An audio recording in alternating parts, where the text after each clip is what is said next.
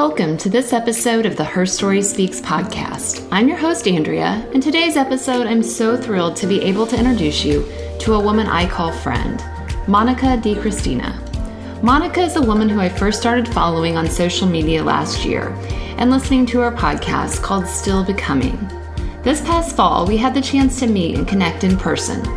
And you know, when you meet someone and you just feel that instant connection? Well, that's exactly how I felt when I met Monica both of us being highly introverted and highly sensitive people we just got each other instantly. Not only do I call Monica a friend, she's one of the most gifted writers and wise counselors I know. She's a licensed professional counselor with over 15 years of experience in mental health, with a passion for walking alongside people as they process difficult experiences, helping to bring healing to their relationships and to themselves. In this episode, Monica shares her personal mental health journey that really informs her perspective and drives her work. We talk about her latest project, Letters from Adulthood, where she shares her thoughts and insights about fully becoming who we were always meant to be. We also dive into the topics of unbecoming to become, being a highly sensitive person, and setting boundaries. Listen in to our conversation.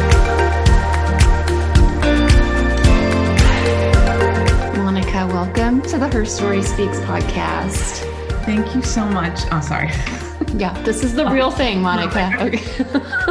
because we're just hanging out beforehand. We um, are. So now, like, that signifies like this is real talk. This is like the real, okay, real, real, time. Real time. Uh-huh. Okay, so um, welcome, Monica. Thank you for having me. And I just admire so much what you're doing. And I feel really mm. honored and grateful just to be in this space and to be on your podcast. Oh, goodness. Well, that means a lot, like so much coming from you. And as we were just chatting, we have connected the last few months with our little, we like to call sister wives group. um, and just we have, Tasha told me I would love you and that we were kindred spirits. And we really are so many similarities and personalities and stories. And it's just so, I don't know, it's so comforting to just find somebody that's such a safe safe place. And I feel that with you. So I'm just so grateful for your voice and your presence in my life, Monica. So thank you. Thank you. The feeling is so mutual. I can't, I really can't even believe it, to be honest. Mm. And it just mm. feels like we have known each other for so long or mm-hmm. that we mm-hmm. are actually related. I know. I um, know. And but awesome. when we get into your story though, we'll see that we're, we, I just don't think it's possible. Like, I don't think I have any relatives in, from that originate in Spain. I don't know. Maybe I do. I don't, I, but, but I agree. I feel like we are somehow related and I'm really excited to share you, your voice with my listeners that maybe don't know you um, as well or aren't familiar with you. I hate to admit, but before preparing for this podcast, I had not listened to like your meditations and I had listened to a few of your interviews and thought you're just an amazing interviewer. Your voice is so beautiful, but your meditations, I had not listened to you until I could text you a little bit, but I wanted to share it with you here with my own daughter who was having her own. I've shared a little bit. I don't want to share too much of her story. My oldest has shared a lot of her story, but my second deals with a lot of anxiety issues and panic attacks. And she was having, she's gotten so much better. She's been through therapy, has some coping things, but this past Saturday night, she was really like, I was already in bed asleep and she came in just freaking out. She has a real phobia of getting sick and throwing up. And so, like, anything, because she's had some bad episodes in the past. So, like, if she gets a headache, she thinks she's going to throw up and she thinks she's like deadly sick. Mm-hmm. And it mm-hmm. just spirals for her because she thinks that she's going to throw up, but that makes her throw up. So it's like she comes in shivering, like really like in the depths of a panic attack, her body shaking. And I mean, I'm half asleep trying to talk her through this for a long time. And first of all, I'm sorry I'm talking so much about me. I just want I'm going to direct it back back to you for how important your work is and what you do and why people need to go check out your podcast. So I was like, again, it's like midnight. I'm trying to talk her through everything. She's just like, keep talking to me, mom, keep talking. And I'm wanting to fall asleep. And finally, I'm just like, I don't even know what else to tell this child. Like I'm trying to be calm and nice and just she just wants reassurance that mm-hmm. she's going to be okay. And she was like, okay, I think I'm okay. I'm like, okay, can I go to sleep? And then she, I saw her like shivering again, like just shaking. I'm like, hey, I think, and then you came to mind and I thought, I have a friend, Mary, I have a friend who does like med- meditative talks. Do you want to listen to that? Because mm-hmm. the voice thing is so reassuring to her. So in the middle of the night, I'm scrolling through your podcast and looking for the meditations. And I'm like, I don't even know which one of these. And somehow the one I landed on was mm-hmm. the one about the song listening to as a child, the sun. Oh, here comes the sun. Yes. Yeah. Oh, and I forgot so, about that one. It was an old one. Don't even ask me how. And that's the one in the middle of the night I came across. But mm-hmm. wow. I put that on for her and I'm going to tear up. She took my phone and it just calmed her. I fell asleep listening to it. She uh, apparently fell asleep. And in the morning, I was like, Was that okay? Was that? She's like, Yeah, mom, that helped me go to sleep. I can't even tell you, Monica. It was just such a blessing, a gift to just have that and how helpful it was to her. And so for her, now that's a safety to know, like, she's like, so she has, there's more of those I can listen to. So that was such a comfort for her. So oh, I want to thank you for those. Because I know sometimes when we're doing the work, we just think, oh, who's anybody even listening? Does this even matter? Am I am I oh. talking to myself? And oh, totally, yeah. I mean, I, I, thank you for sharing that, and I'm so glad it it helped her. And gosh, as someone who has struggled so much with anxiety in my life, my heart just I can just feel it with her, you know. And yeah, I, I, appreciate you sharing that. And that's what I want people to know. You have more than a podcast. You have a lot, lot more. So to check that out. But before we talk about all that, let's let's backtrack a little bit mm-hmm. and focus on you. And I just want to know a little bit about your day-to-day life before we dig into sure. your story and why you do the work you do. Because sure. your story is the reason why you create these meditations, the reason for all of your work. So Tell us who you are day to day, Monica, and then we'll jump into your story. All right. Well, day to day, I am married. And it's so cheesy when people say, I'm married to my best friend. But I would say that that's true. And that's mm-hmm. been, you know, sort of the backbone of our relationship. And, you know, I met my husband at probably one of the darkest times for me, mental health wise and um, emotionally. And he just, he was undeterred. and not only undeterred, he really, he really loved me and thought I was just fine. You just need someone to believe that we're okay when, when, when we can't, right? So I'm married to, to Mark and I have three kids, um, 13, uh, 13 year old daughter, almost 12 year old tomorrow son, and a seven year old daughter. And I spend a lot of time with them, um, but I run my own private practice. And so I, I, I'm able to, which is really privileged and lucky to, to build my private practice around their schedule. So I have been working the school hours for many years. Um, I used to see my first client at 7:30 in the morning just to be able to, you know, be home with them after yeah. school. Um, and I work with all adults, mostly women, a few men, and I also work with a lot of couples. I don't know if we've ever talked about that. But so I don't think I knew that until I dove into your um, website and articles and some of yours. So I didn't realize you did a lot of couple couples wow. work. So okay. And your most recent book is called Postcards from Adulthood. And we'll talk about that as we get more into your story and your work. And we'll make sure to link that up because it is such it's such a great book and also will be a great gift book for the holiday season. So we'll we'll get more into that. But you're an author. You wear a lot of hats within that field. I didn't realize all the articles you write, the speaking engagements, the teaching. You do a lot. Yeah, you know, I mean, and, and I have a kids podcast too. I don't know if you know that. Still because I saw that when I was that night. I was looking for my daughter because I was like, well, what the heck? I didn't even know all there was to know about Monica. You are you do a lot. Well, I, I feel like um, part of why I do the things that I do is is to sort of um, destigmatize mental health mm. and and just to put out comforting things in the world. I make a lot of things that I wish I had had or I wish existed. Yeah. Um, I make a lot of things that I think clients might enjoy. You know, I just try to make things that would feel good. And I always wanted to be an artist. And so it's sort of just the combination of that expression mm. with what feels like more of a, you know, a calling in, you know, in mental health and and really helping speak against shame and helping people find comfort. Yeah. And part of that is sharing your story and sharing others' story, which we both um, have a passion for. So I mm-hmm. appreciate that so much, that part of your work. So let's start with your story, your origin story. Take me back to yeah. your childhood or wherever you want to go, because yeah. I know you're a child of immigrants. So mm-hmm. start where you want to with that. Sure. Yeah, well, um, my mom and dad met when my mom was teaching English in Barcelona, and my dad was in the class and that's where they met and fell in love. Um, and then they came here to you know came back to the united states to go to graduate school. And and so growing up for me i would say my mom um, doesn't have was an only child and doesn't have a lot of family in the united states. So there was one grandmother um, who was southern and you know would tell me to give her some sugar.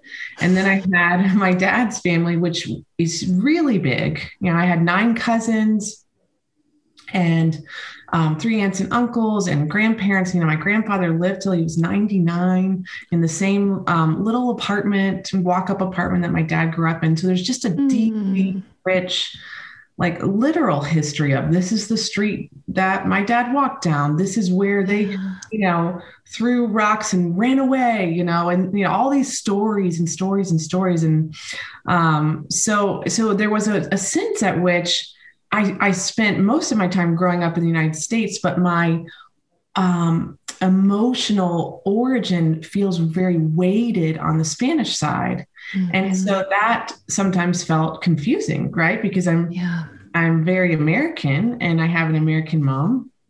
And I would consider myself um, Spanish as well. And so it was, it just was, sometimes it was confusing. And I would felt like gosh, I wish I was all of one. You know, I'd often wish I was all Spanish. Um, I often worried that I disappointed my dad, that my Spanish wasn't good enough. And I, you know, those things that, that mm-hmm. kids that grow up with that, which there's so many of us with that kind of a history, you know, just question marks about where do I fit in into this story? And, and how can I make it more neat and more simple until I realized that that was just a futile goal and just kind of embraced, well, this is what it is, you know, and, and yeah. it's lovely. At what point did you come to that acceptance? Was that adulthood or was that as you were older as a child or was it finally adulthood when that started being like, you know what, I don't have to choose one or the other? Yeah, it was definitely adulthood. And it was, you know, as we were driving to my dad's hometown one year, I, as an adult, I mean, I might have even been driving because um, I'm an adult. And I was thinking, you know, I found myself feeling so anxious and just, mm. you know, just worrying that I wasn't Spanish enough. Was my, was my Spanish going to be good enough? Was my grammar going to be good enough? And, you know, to be clear, no one's, no one is forcing me to feel this way. This is just an internal dialogue yeah. that's happening. Um, and I just kind of started to really observe myself and think, what, you know, maybe it's just okay you know maybe it's just mm-hmm. okay exactly the way it is and and maybe it's kind of cool you know to be to be half this and half that and and and maybe i'm not feeling by just living the life that i was put in mm-hmm. you know which i mm-hmm. think what whatever your story is i think that we oftentimes land in that place when something's confusing we you know we mix that up with failure or not doing a good enough job when maybe it's just confusing and we haven't figured it out yet Right. And a huge part of your message, I mean, your podcast is called Still Becoming. And that's a big part of your story too. And so that that was part of a chapter of that that mm-hmm. continues. Is that you think in your mind when you started, I don't know, grasping onto that who am I? Who am I becoming? Am I still becoming? Who am I supposed to be? Yeah, I would say that there's two two things that really feed into that for me. For me, it's, it's the bicultural question marks. You know, I'm just kind of mm-hmm. figuring that out for myself as a daughter of you know a, a, dad that's not an American citizen, and then a mom that was you know raised you know her dad worked for Ford all over. And that's one of the things that informed that. The other thing was my own struggle with anxiety and my own mental health. And I found that so often it's hard for us to become whoever it is we feel like we're made to be because we get stuck. We get stuck in painful parts of the story or confusing parts of the story. And so becoming for me is always felt like um, kind of a chance to become more free and, and more of a homecoming, more of a returning. Mm-hmm than a performing of any sort, more of a shedding, right? Yeah. And, a, and a freeing sort of place. So you brought up your own struggle with mental mental health um, and your anxiety and other issues. So when did that start for you? Because I know, like you just said, that's a huge part of your passion and what drives you to do what you do today. So when in your story did that start? When you were a child? And what I would say first is that I, in a million years, never thought I would speak about this stuff publicly. Mm-hmm. I mean, I would just, I would have, I mean, I would have probably just hid under the covers and, and thinking that that sounds so right. humiliating. Right. Um, and so it's amazing to see where you end up, right?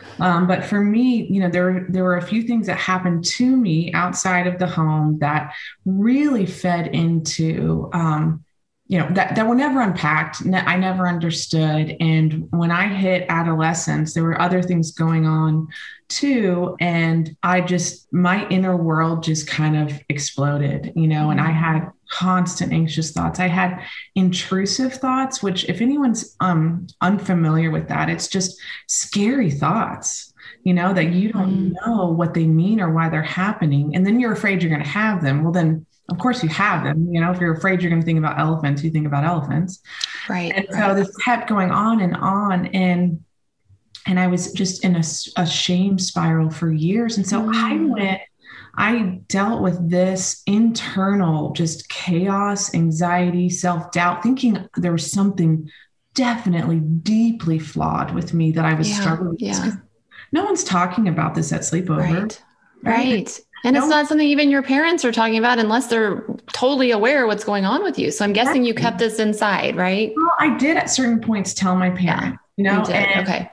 And even, and they loved me the best they knew how. And we had plenty of privilege to go to therapy. It just wasn't, it's not that they kept me from that. It just wasn't, it, it you know, it's the 80s, you know, it just wasn't, I wasn't what it is today. Right. Um, I think that would have changed things for me greatly, but I probably would have been terrified to go because I would have thought that they're going to confirm all my worst fears. Mm, yeah, wrong. yeah. You know, that fear. So, mm-hmm. how old were you when you finally like told your mom? When did you start wrestling with all um, of this and the intrusive thoughts and all of that stuff? I probably started wrestling around 12 or 13. Huh, okay. didn't really get um, relief until like 21 or 22. Oh, Monica, that's so, so, so long. Yeah. And we both have daughters in that 12, 13 year range and that's what i think about with my own daughter and as many as many resources resources as there are today it's still so hard to know how to help what's best even when they do share things and as loving as your mom was of loving as i am to your daughter i know or as my daughter i know there's still that shame or wondering like what is wrong with me Yes. I know my daughter says that. And it's like I'm oh. as loving to her as I can be. So did you mm-hmm. struggle a lot with that, I'm guessing? I struggled with that so deeply. That literal question, you know, and I would answer that question. So here's where really the work that I feel called to do. I would answer that question by saying, well, something is wrong with you you know no no nobody deals with this. What happened to me also as a child was my fault right? That's what that's what children conclude. Yeah, i was struggling with this thing because it was my fault. And this is part of developmentally appropriate for children. They don't know any differently. But part of why i do the work i do today is because i have found that unnamed pain pain mm-hmm. without a name um, it causes people to collapse in on themselves.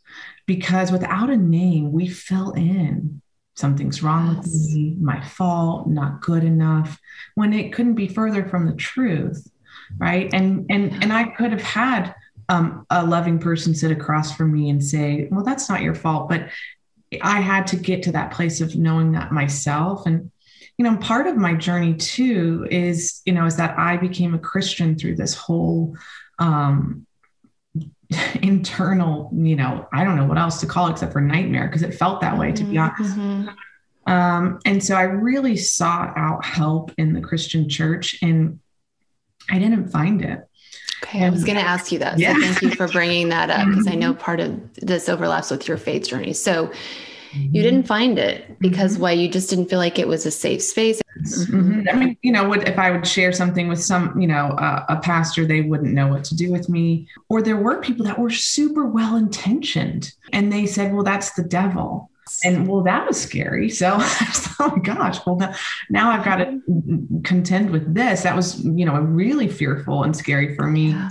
so a lot of it was that the problem I had, the resources, the churches that I tried to go to, they didn't have the resources for it and they didn't know to refer me anywhere else. Like I memorized scripture, I went to every altar call that was available. I did all the things. And that's part of why I talk about mental health in sort of ecumenical faith spaces too, is because that reemphasizes the message well, something's wrong with me Yes. Because the stuff that you're saying works, it doesn't work for me. Well, it's yeah. just it just wasn't the right medicine and you know so so i did encounter things that were hurtful or spiritually bypassing but i did encounter a lot of people that tried to help and really great people you know and that's that's what i want people to hear that are listening i mean your intentions can be so great but i don't think the church is the space mm-hmm.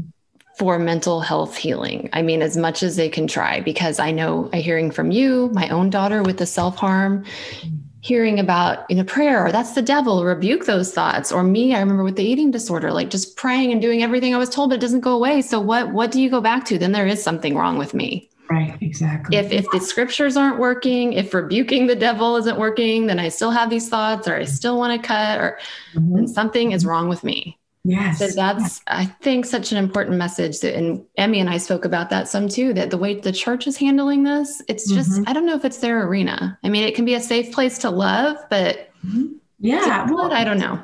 Just like I wouldn't go to up to an altar to um, get an antibiotic if I had strep throat. Yes. I just I wouldn't do that because they would not be qualified to right. treat my strep throat you know and so if you have a trauma history if you have an anxiety disorder if you have an eating disorder if you any number of things that cause really deep and profound suffering if people that are unqualified to help you are telling you they're helping you but it's not helping that re-injures the person yes Yes. And I mean, and as you're talking, another thing that I know that you're, you know, the body is a temple of the Holy Spirit. So if you can't help, Right. but doing harmful things to it then what does that make you like i mean there's just so many layers to that harm that like you just said is re-traumatizing so people in and out of the church need need to hear that that the church could can be a place of love loving oh, that person absolutely. but not the resource for ultimate mm-hmm. healing of that person and i know people will disagree but i feel that really strongly yeah absolutely and and and i don't know why why we would if we are and i'm i'm saying we as if i'm not in any church leadership but if i was why why as a church leader i would need to own the market on healing mm-hmm. why would i mm-hmm. throw open the doors and say gosh all these good things are from god any good mm-hmm. thing that can bring someone relief or help or healing i don't need yes. to own the corner on that right? Yeah. Yes. Mm-hmm. So tell me with your own faith journey, because I know a little bit about where you are today. I know your family was not like a deeply Christian, fundamentally, you didn't come from all that. So tell me how you made sense of your faith journey when it when church wasn't quote working for you when god wasn't just miraculously healing you did you struggle did that bring you to a different place tell me a little bit about that part of your story yeah i mean i think that i have you know, I think there's two things for me. Um, I, I would say my relationship with God and then and then church. And for me, they're very separate things. Mm-hmm. And so my relationship with God has, you know, had many ups and downs that relationships have, but there was something in me that believed that God was good and God could help me. And I believe that that came in the form of psychotherapy, you know, and I believe that's mm-hmm. part of mm-hmm. the work that I do today my relationship with the church, I I've never been a joiner. I don't know if that's a surprise or not as we get to know each other. um, I've never been a joiner. I'm not good at, at that. I never wanted to be in clubs. And so church automatically for me felt like putting on someone else's clothing. It just felt uncomfortable, you know, and, and that's not to say I didn't do it for years and, and go. Um, but I managed to never really um, join a small group. I went, you know, a couple times to one, a couple times to another, because it just felt so uncomfortable. It felt so forced. Um, and so, you know, I could go on and on sort of about my relationship with the church. I would say overall, I, you know, said to my husband years ago, I'm not, I'm just not sure it even makes any sense to me, the whole church idea. I'm not sure I understand even or if this is even how it's supposed to be. Now, I'm I'm not a leader in that space, and I don't feel called to. I don't feel called to be mm-hmm. someone that's figuring it out. You know, I, I feel that that is really important work that some people are doing, and I don't feel like that's my work to do. But I would say, kind of my faith experience has been really individual more than corporate, if that makes mm-hmm. sense. Yes, it absolutely does, and that's I've appreciated learning from you about your journey in that space because that's what I'm wrestling with right now, being somebody that's always been in that corporate worship. And i think we just put such an emphasis that that has to be and that defines your faith but it doesn't. And i think it can be so harmful to only stay in that narrow box of thinking. So mm-hmm. we could talk a lot more about that, Monica, but I'm gonna I'm gonna I'm gonna move on because I have so many things that I want to talk about and I hope we'll have time. But you finally did, like you mentioned, you found that healing when you were 21, not healing, you found help when you were 21. yeah, I found a name for the pain. You know, I found I went to see a therapist and I was sure, I, I was sure like this was a really bad idea. And he was gonna think that all these ter- terribly terrifying thoughts I had about myself were true. Mm-hmm. And it's just basically like, honey, you're fine. And oh. this is this is what happened. And then that's why this is happening. And gosh, you're not the only one. And this mm. happens one. And here's some ideas for what to do when those thoughts come. You know, just say hi thought, like no big deal. Yeah. Yeah. And and and it he just start and, and it was of course a years long journey from that but he really showed me where i was on the map and it helped me get grounded and understand what in the world was happening and that from that literal experience is why i became a therapist. I thought if i can do anything anything it would be to help someone get some yeah. freedom. Like I found freedom after a decade of swirling around inside of myself and faking it to everyone else. Right. And to hear from him and to get that acknowledgement that you're not alone. I'm sure you were you thought I am the only crazy person with these thoughts. Oh, but totally. to know there are there are more. And here's some tools mm-hmm. for that. That is so huge. It is huge. And and not only that, he shared part of his story of some things mm. that happened to him disclosing things about yourself as a therapist is always a clinical and personal call. But when it's done well, it can literally change the trajectory for someone, you know, because here I was expecting, mm-hmm. you know, to be kind of looked down on.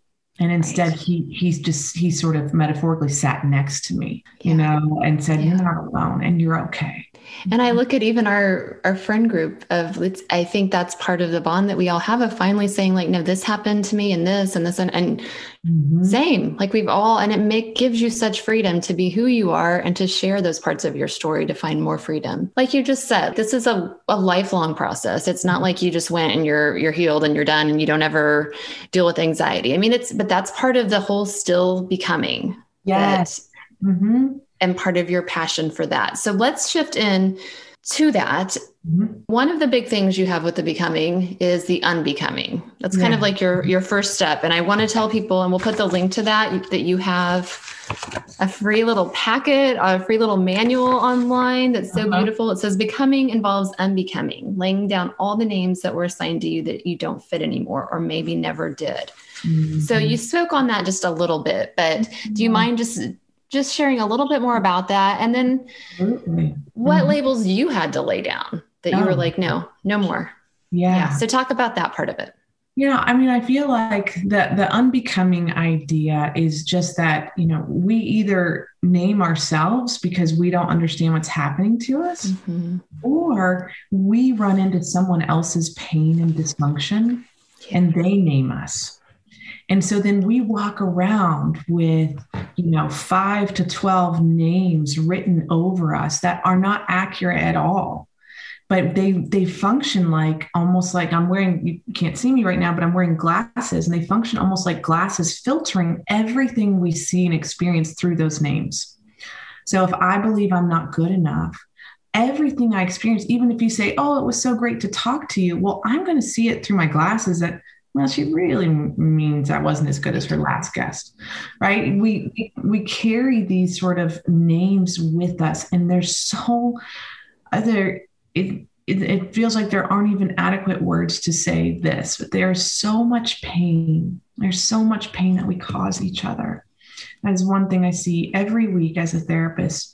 And, you know, the unbecoming is my own little personal mission to help all of us take off those painful lenses that we were never meant to carry. So, whether it's what you concluded because you didn't have a name for your pain or what was happening or whether it was some something that someone called you in the home out of the home at school you know we carry those things around and setting those down so that we can return to who we have always been So, what are the names that you've, the labels that you've most had to put aside, to let go of, that have just clung yeah. to you? Yeah, I mean, you know, the something is wrong with you. That one had mm-hmm. that one is had was just like sticky, sticky glue, mm-hmm. and it'll mm-hmm. still pop up. You know, kind yeah. of like not in the same way at all um, it, it, that it would in those years that I was like in the acute struggle, but it'll still pop up with, well, maybe that didn't happen for you because something's wrong with you, right? Mm-hmm. Um, and and not worthy, and that's that's one that's really not unique to me. That's one that I, yeah. I run into all the time is that, well, I'm not really worthy of, of even a friendship, you know, or of yeah. something good happening. And, and it, and it just creates so much pain. So I would say not worthy, something is wrong with you. Those have been ones that I've really had yeah. to put down. And that is a lifelong process, whatever it is for anybody listening. It's a it's a choosing and the the time between you're carrying it and putting it down will get shorter. Yes. Right, because you put it down but it, it, it gets back up. That static cling comes back and it keeps showing up i think especially as women. I mean if i'm being honest i know like even in our friend group and travels wow you all know it would cross my mind like i don't even belong in this group. Like these women are all so amazing. And that goes back to like i'm not good enough or i'm not worthy enough. And those labels that we think we've put down or we've come so far but they do they just pop back up. So what you just said of the time maybe to recognize that and just mm-hmm. take them off is part mm-hmm. part of the process. Yeah and just you know or even like lovingly recognize that they're there not shaming yourself for it, mm. accepting mm. it, and then asking, well, what do I need? Maybe I, you know, it's it's it's not your fault that this is popping up for you. It's okay. Mm-hmm. You know, and what do I need? Maybe I need to be reminded that I'm safe and that I have choices. Yeah. Maybe I need to be reminded that I am worthy. You know, like what what what what would be soothing and nurturing to that part of you that is triggered? Is is people pleasing part of those labels of that label of the expectations yeah, people say. have? Okay yes. okay. I mean, I mean definitely for me. Okay no i would i didn't know if that was the categories. I think that's a huge one of just living up to those expectations. I mean they might not mm-hmm. as you're talking, they might not all be bad things like, oh, you're not enough. They could be like good things like, oh, she's the perfect mother or perfect daughter, or she looks, she always looks perfect. So it's those labels of almost expectation to live up to. I think that's such a great point. Absolutely. And sometimes we, those things become our lovability. Mm-hmm. Like, you know, I'm always so put together and my kids are put together and I'm so on top of it. And this make gives me a lot of praise and attention in relationships. Yes. So it'd be really scary to not feel like I have those things going on right now. I think that's a big one. It just clicked with me. I feel like we are we're having a little therapy session here, Monica. Yeah. So thank you. And the next part is the overcoming. So I know you have like the three three big parts to becoming. So do you want to touch on that briefly and then we'll talk about like becoming and embracing those other parts of ourselves. So what is the overcoming? The overcoming. And again these are just sort of the way i conceptualize right. it in That's my right. in my brain. There's but so you're an expert monica okay? You're an oh, expert. you're a trained i don't know that i'm an expert in anything but i ha- i this is sort of my artistic way of thinking about the process. Mm-hmm. and the overcoming part is when we start to say wait a minute. I maybe I am good enough without being the perfect mom mm. and wife and all the things. Maybe I'm good enough just as I am. And it's the beginning of the replacing, mm. replacing of if not that, then what? You know, if if I don't have to be that, or or take my story, if there is nothing wrong with me, then my gosh, like what if I'm just okay? What that doesn't mean perfect and that I don't have lots of things to work on, all this stuff, but this deep, deep, shameful question or deep, deep, you know, need to be the perfect person. What if I'm okay without that? And the overcoming is when we start to see the matrix and we start to say, wow, this is this is what I've believed and this is what I'm replacing it with. And I'm slowly starting to integrate that. Again, a lifelong process, but integrating that rather than just being beholden to the old lenses or stories or names that I didn't even know to question. You know, we, we carry them right. around because we don't know to question them. That's Nobody right. wants to suffer with those. That's right. And mm-hmm. like I mentioned, the guide that you have that's free, you I just really encourage listeners to go download that because you have questions and exercises that you can go through to yeah. answer the questions for each of these steps, to look at your own story and your own life mm-hmm. and where you can break those things down and replace with with new new voices and things that you say to yourself. So the final one becoming and like you said earlier it's like a homecoming yeah. and i want to talk a little bit about that in the sense of because this is a li- lifelong becoming is just not like we check that off our list in our 40s finally and we're done um, but i think a lot of times that's when it really starts yeah. hitting us in adulthood is like wait a second this is just mm-hmm. not working for me and what is true and who really am i mm. and i i feel like with your story and mine part of that is like accepting maybe some things that you thought were negatives in the past um, yeah mm-hmm. or put labels on of like, oh gosh, you're so sensitive or you're so mm-hmm. emotional or what, and mm-hmm. accepting that. And I know one of the things for us is being like an extra highly sensitive person. Yes. Um, yeah. Mm-hmm. And when our when we all got together at one point, we were talking about like what's your your superpower, and I talked about being very sensitive. That in the past, it's been like a negative thing, and you but I'm trying to like embrace that it really can be a positive thing. And you felt the same way. So do you mm. mind sharing a little bit about that? Like what, oh, yeah, you know, I think with, with social media, we're seeing more like what HSP means, but you feel like you identify with that. Um, and maybe accepting that. Cause I know you shared an article even that you had part of your story that some, they were just like, do you always feel like this level of, yeah. so share just a little bit yeah. about sure. that part of your story and accepting that. Yeah. Yeah. I mean, and like the educator in me is like, if people want to learn more about it, that, you know, there is a book called The Highly Sensitive Person, I believe, and we can put it in the show notes maybe. Okay, but, let's do. Yeah. And there's a website. And even if you go to the book on Amazon, you can take a quick quiz, which is very okay. generous of them to see if you want to buy the book. Because okay. you can see, do I line up with the traits of a highly sensitive person, which is okay. deeply empathetic deeply feeling, deeply moved, um, sometimes overwhelmed by, you know, um, violence that you would see in movies, um, overwhelmed by a lot of noise, overwhelmed by a lot of stimuli. Um, you know, it, it's it's not the same as um, it's not a sensory thing. It's a it's more of an empathy thing where you feel mm-hmm. so deeply that you can really get worn out. Um, but I would say for me, you know, you referenced one article where I write about that, where, you know, someone said to me, do you always live this way? And I remember that just the, the, the question was like, it was, it was almost in disgust, you know, like, yeah. and, I, and I thought, yes, I do.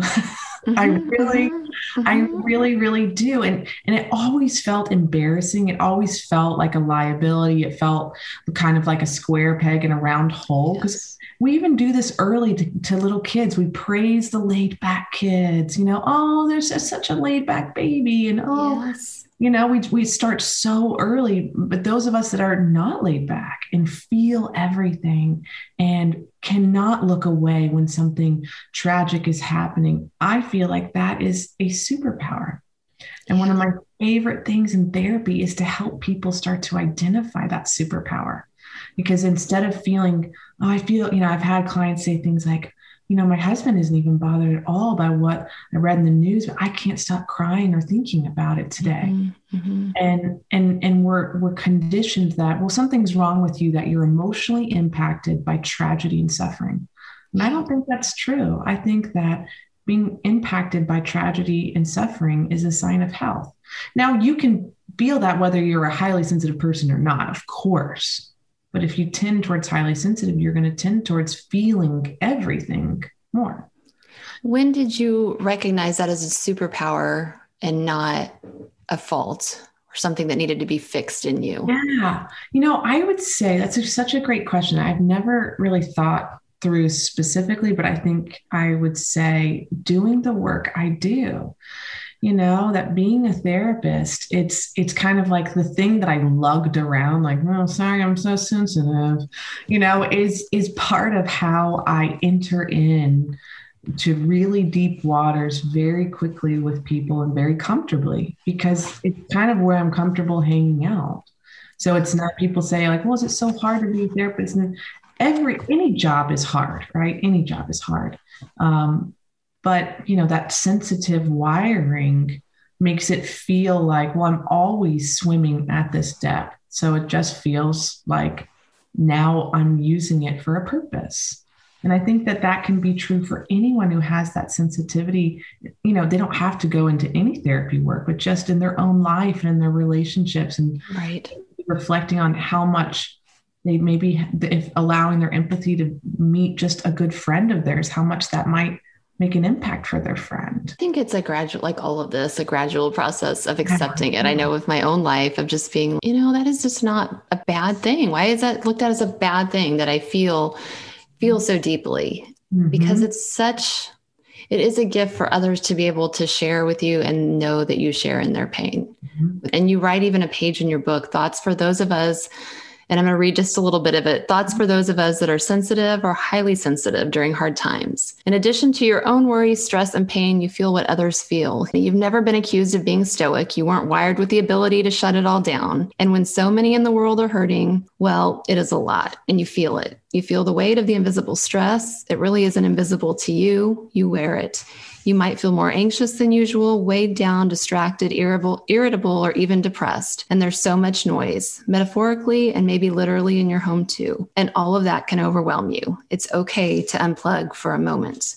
Mm-hmm. And then you go on talking about the unplugging. But I'd like you to talk a little bit more about that because mm-hmm. that's yeah. a really hard thing to know how to do. Does that unplugging mean veg out? Does it mean just checking out of life? What does that mean, maybe even for you, to unplug from all that? I think it's such a uh, such a great question. I think there's a difference between unplugging and numbing, you know, and, and that's of course like an individual call. And you know, but I would say that unplugging could be anything from watching Golden Girls on Netflix. It's one of my favorite unplugging things, to a deep talk with a good friend, mm. to a walk in the quiet. I personally need to unplug by metaphorically and literally shutting the blinds, shutting the doors, and getting very, very quiet. Mm-hmm. Like, and so, you know, since I have three kids, sometimes that is going to bed very early. I go to bed very early as a highly sensitive person.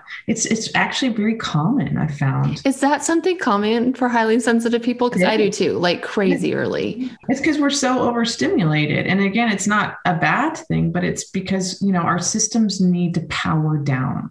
Okay. That so that's sense. what I'll tell my husband. Like, I just, I need to be done today. I've got nothing mm, left. Mm-hmm. And so instead of beating myself up for that, it's just like, this is, this is my capacity. This is the way it operates. And I'm at my limit. And so I've got to mm-hmm. shut down. And of course, there's a lot of privilege in that. We cannot often always right. shut down when we when we want to shut down and and of course that you and I can't either. But I think it can be in many different ways. I think physical exercise is a way to also sort of complete a stress cycle, which is that's talked about in an amazing book called Burnout. Um, and that they're not referring at all in that book to highly sensitive people, but I will say, as a highly sensitive person, you know, physical movement for more than 20 minutes helps my body reset and sometimes can help me even cry if I need to cry.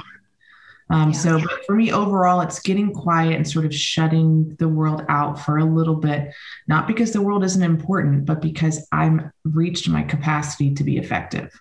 Yeah. And recognizing that. And like you said, it is a privilege, the degree to which we're able to shut out because we know there are things that a lot of people cannot shut out. That is their, their life. But I guess finding how it pertains to you to be able to find that solace and that ability to just in your own, in your old, own world, create that safe space without the outside noise. This, this, that safe bubble in whatever way is realistic for you, I think is, is something that the more we give uh, everyone gives themselves permission to do that the more that that sort of ripples out. That's creating that safe space which is going to look different for everybody. And again right.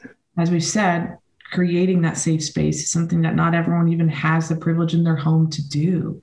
Um, but wherever you can do that that is that is the first place to start. And that usually involves some quiet Mm-hmm. And in nature, I mean, for me, it's like being outside in nature and alone, always alone, always alone.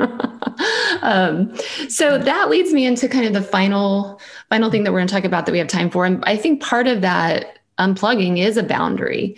So yeah. I want to talk a little bit more about boundaries in our remaining time, mm-hmm. especially for highly sensitive people, but all people this time of year getting into we just had Thanksgiving and now Christmas and last year covid was a bit of a breather i mean obviously I would not trade to have that for all the awfulness that last year brought, but we didn't have all the Christmas parties or the social. Now we're seeing that back on the plate, more family time. But I feel like, especially for highly sensitive people, like we have to create those boundaries. And I, this is something in my life that I've never been good at. And I'm really trying to be better at the last couple of years. And especially, I think last year, seeing like, oh, this is, yeah. nice to not have the stress or breathing room. So mm-hmm. let's talk about boundaries, but boundaries in a sense of maybe more than we think because I think your book does such a great job of that. I marked like all the pages that talked about boundaries because I feel like we think, okay, at least for me, like boundaries are like the physical, like, okay, I'm only spending this much time here, or I'm not engaging in this conversation, or I'm just not going to that party because parties are too much. But there's more than that. So yeah. Mm-hmm. Talk about first how you define a boundary because I know there's that's a yeah. little bit of a buzzword lately. There is, and how you defined it. Yes, sure. And of course, there's there's so many people that have written entire books on boundaries that deserve all the credit, right? That I you know I've I know about boundaries from studying in my field for years. Um, but I would define, but I didn't create the idea. Right. Um, I would define a boundary as where I end and you begin I would define it as, you know, what I'm responsible for and what I'm not responsible for, which which also gets into I'm responsible for how I treat someone, but I'm not responsible for their feelings about me. I'm responsible for setting my own boundaries, but I'm not responsible for their anger about that if they don't like it. Right. And so it's it's not only like I'm responsible for, you know, bringing the pie to Thanksgiving, it's I'm responsible and not responsible for the emotional boundaries I allow, you know, between myself and other people, the input I allow. And I, yeah. I like to think about like internal boundaries, you know, that between myself and someone else. And I often think about it like I wouldn't leave my front door open 24 hours a day, 365 days a year, and let anybody come hang out in my house and eat my snacks and hang out. I would have a boundary, but we do that with our souls and with our hearts. We let mm-hmm. Uncle Joe, we let, you know, the neighbor that doesn't like us anymore, we let, you know, this relationship that imploded, we let them hang out on our sofa. Yeah we yes. listen and we worry about what they think and what they said and what do they think now? And and i feel like that is where we can get some real freedom is when we with compassion notice we're doing that and then show that person metaphorically the door of your soul. Say you know what? This is sacred space and it's okay that i'm anxious about this. I don't need to beat myself up about it. But i can find more freedom not by just saying no to someone by but by having a boundary of not allowing their judgment to mean something mm. about me. Which is that is, which is so hard.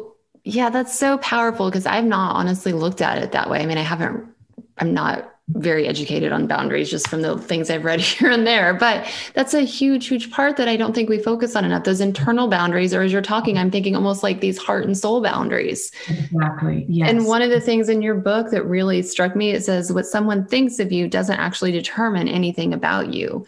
Mm-hmm. And that is a boundary. And I've never thought mm-hmm. about that. So those are, that's what you're talking about. It's like some of those things that mm-hmm. people's thoughts that they have about you. So do you want to talk about that a little bit more? Oh, yeah, totally. I mean, and I think that of course I want to recognize and say that that's easier said than done. Yes. And, and and and there's also a lot of privilege in that too. So I'm speaking as, you know, a white woman with a lot of privileges, right. you know, because you know there are cases in which that that does not apply. Yeah, right? that's a good point. But if we're talking just emotionally, relationally, right? What right. what your coworker thinks about you and, and what they said about you, or um, or what your you know your mother-in-law or you know your cousin thinks about you, um, I think that I like personally like to think about my bedroom door as a boundary mm-hmm. when I'm really worried about something, or if I wake up in the middle of the night um, worried about what some so and so thinks. You know, I'll think about setting that person outside of my door or I'll think about even giving that worry over to God and not in a spiritually bypassing way, but just in a, hey, like I can't, I can't carry this. And this is really upsetting me. And I can't have this person in my personal space anymore. Yeah. So I, I imagine it just for people listening, you can do however you want, but I literally imagine closing that door to my heart and my soul. And that door is open to people that have really earned that place and, and in that place they give me feedback and constructive criticism and you know all the thing in love but if if someone hasn't earned that place it's okay to close the door we don't have to listen mm. because not everyone's opinions make sense sometimes their opinions are informed by their own pain or triggers that have nothing to do with you and yet we carry them around as if they're the authority oh that's so so wise and powerful, Monica. I feel like you're speaking to me with that because I know, you know, over the last year, just getting negative comments that some people I don't even know, some people are friends and they really affect me. And it's so, I, I know my husband and others are like, well, you're to have to develop thick skin. And I'm like, I'm trying, I'm just not, I don't think I, and I think that maybe goes along with being extra sensitive. Like I, I don't have the thick skin. I don't know why, why people's thoughts and comments about me really affect me, but they do. But I like that visual of your heart being that sacred space and, and letting them in and people need to earn a space in your heart. Yeah. And and I mean maybe a thick skin won't ever apply for you or for me or for others listening that relate to that, but maybe closing the door and yeah. saying and then as many times as you need to do that in a day. If I'm really anxious about what so and so said or commented about me, you know, I might have to do that 15 times in an hour. But the next hour it might be 7. Right. You know, I mean just allowing yourself it's okay that it's hard but you know but you your your heart is sacred enough and important enough to do that work of saying i'm i'm gonna uh, once again I, i'm gonna show you the door and you don't mm. get to occupy that space anymore you haven't earned it but you know who has is this person and maybe i need to check in with them one more time it's day Mm-hmm. And that goes along with another that I marked in your book with the boundary. Recognize when someone is not capable of emotional safety and make decisions accordingly yeah. That is a boundary too. And that kind of goes mm-hmm. along with what you just said. Like these people like what are the boundaries you set up once you realize someone is not a safe person for you? Yes. Yeah. Yeah absolutely. And and to be fair to all of us sometimes it's a surprise they're not emotionally safe. Mm. or sometimes we become more healed and who we thought was a safe person no longer feels safe for us or yeah. we're becoming more ourselves and that's not acceptable to this person. And so that is no longer a safe relationship for us. Isn't that the truth? I do feel like in my story especially in yours as well like as we become more of who we really are and out of that box yeah. a lot more people are not perhaps the safe people we thought they were. Absolutely and that doesn't say anything. I mean i don't want to be so hard on those people because they're mm-hmm. working on becoming also and you just are not the person that you always were. And i don't think all friends or acquaintances are there for the whole ride of who you are as you become. Yeah absolutely. And, and yeah it doesn't even have to be a, a, finger pointing but it can be an outgrowing you know just an outgrowing of, of an outgrowing. You're right yeah. So you say in the book, one of the most important boundaries is deciding what we are willing to tolerate. So talk mm-hmm. about that one and how do how do we get there? Because that's a that's a lot in that one. That's a lot. Fair. You know, the, the book is meant to be like digestible, but but right. like each thing could have like you know chapters on that but what we will tolerate can be as simple as how we will allow someone to speak to us on the phone you know if they're if they're not you know speaking lovingly so many of us have tolerated that kind of speech to us for forever because we become desensitized to it and then we're called sensitive if it bothers us or right, right? and so yeah. you know, tolerating like i think the first step to that is noticing what doesn't feel good mm-hmm. and we don't we're not really i don't know maybe there are people that were raised this way so i don't want to generalize many people, many of I would say myself included, are not raised to ask what feels good and what doesn't. Right. Does that feel right. okay to you or does that not? But that's one of the first questions before we decide what to tolerate is how is this landing for me? Is and this- immediately when I think when I hear you say that, the voice in my ch- from childhood inner child is like you're very self-centered if that's what you're thinking yeah. like it's not about you it's not about you yeah mm-hmm. Mm-hmm. and in the church as well that's a that's a message oh, that we get oh, so that's hard God. to change that narrative of what actually feels good and is good for me it is so hard to change that narrative you're right and it comes from personal familial cultural church so many different things mm-hmm, i mm-hmm. can say without sharing any personal information about anybody that i hear that exact thing all the time that it's mm-hmm. selfish you know that's that's a very common storyline that people are told it's selfish to consider yourself. Mm. but it, at a certain point it seems like what else what other choice do i have? Because right. this is the space i'm living out of. Right. you know and if i if i don't know how to care for this space i'm not gonna be able to do anything you know you know i it, there will be impact right? That's right. That's right. And i know that selfishness i mean i think we need to like turn that word around. I mean maybe that's a, a, word we need to reclaim that that is not a bad thing because if you aren't taking mm-hmm. care of yourself and focusing on yourself like you just said you cannot be the, the person that others others need to pour oh. into them.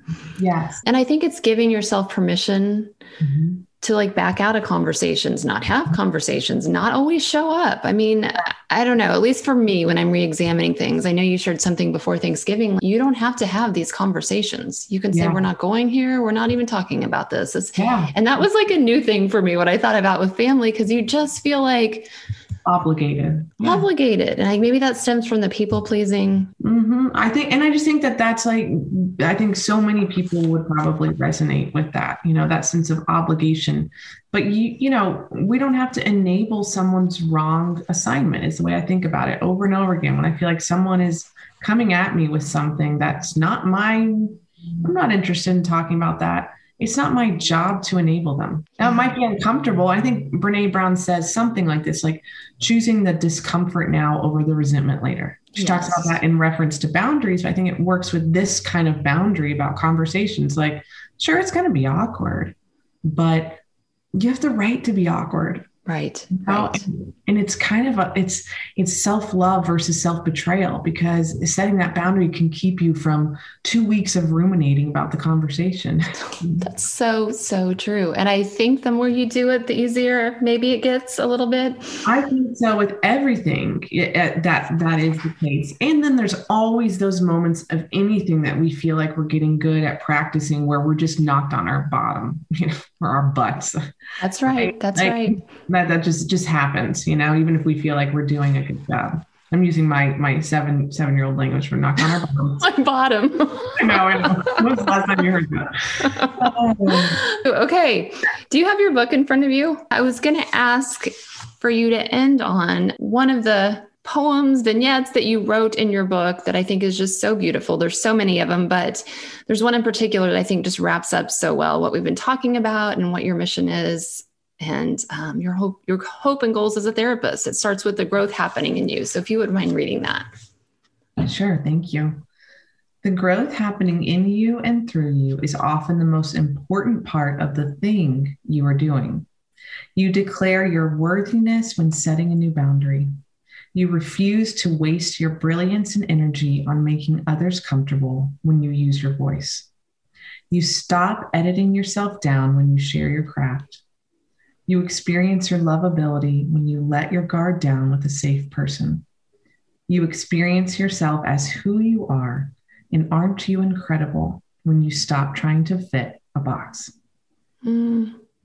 And maybe because that just really spoke to me, Monica, mm-hmm. but that is just beautiful. And your entire book is truly beautiful. And I just cannot recommend it enough for folks to get for themselves and for a gift this holiday season. And we will put the link to that and tell us where else that you can be found, Monica. And we'll put links to everything you share, but just let our listeners know where you can be found.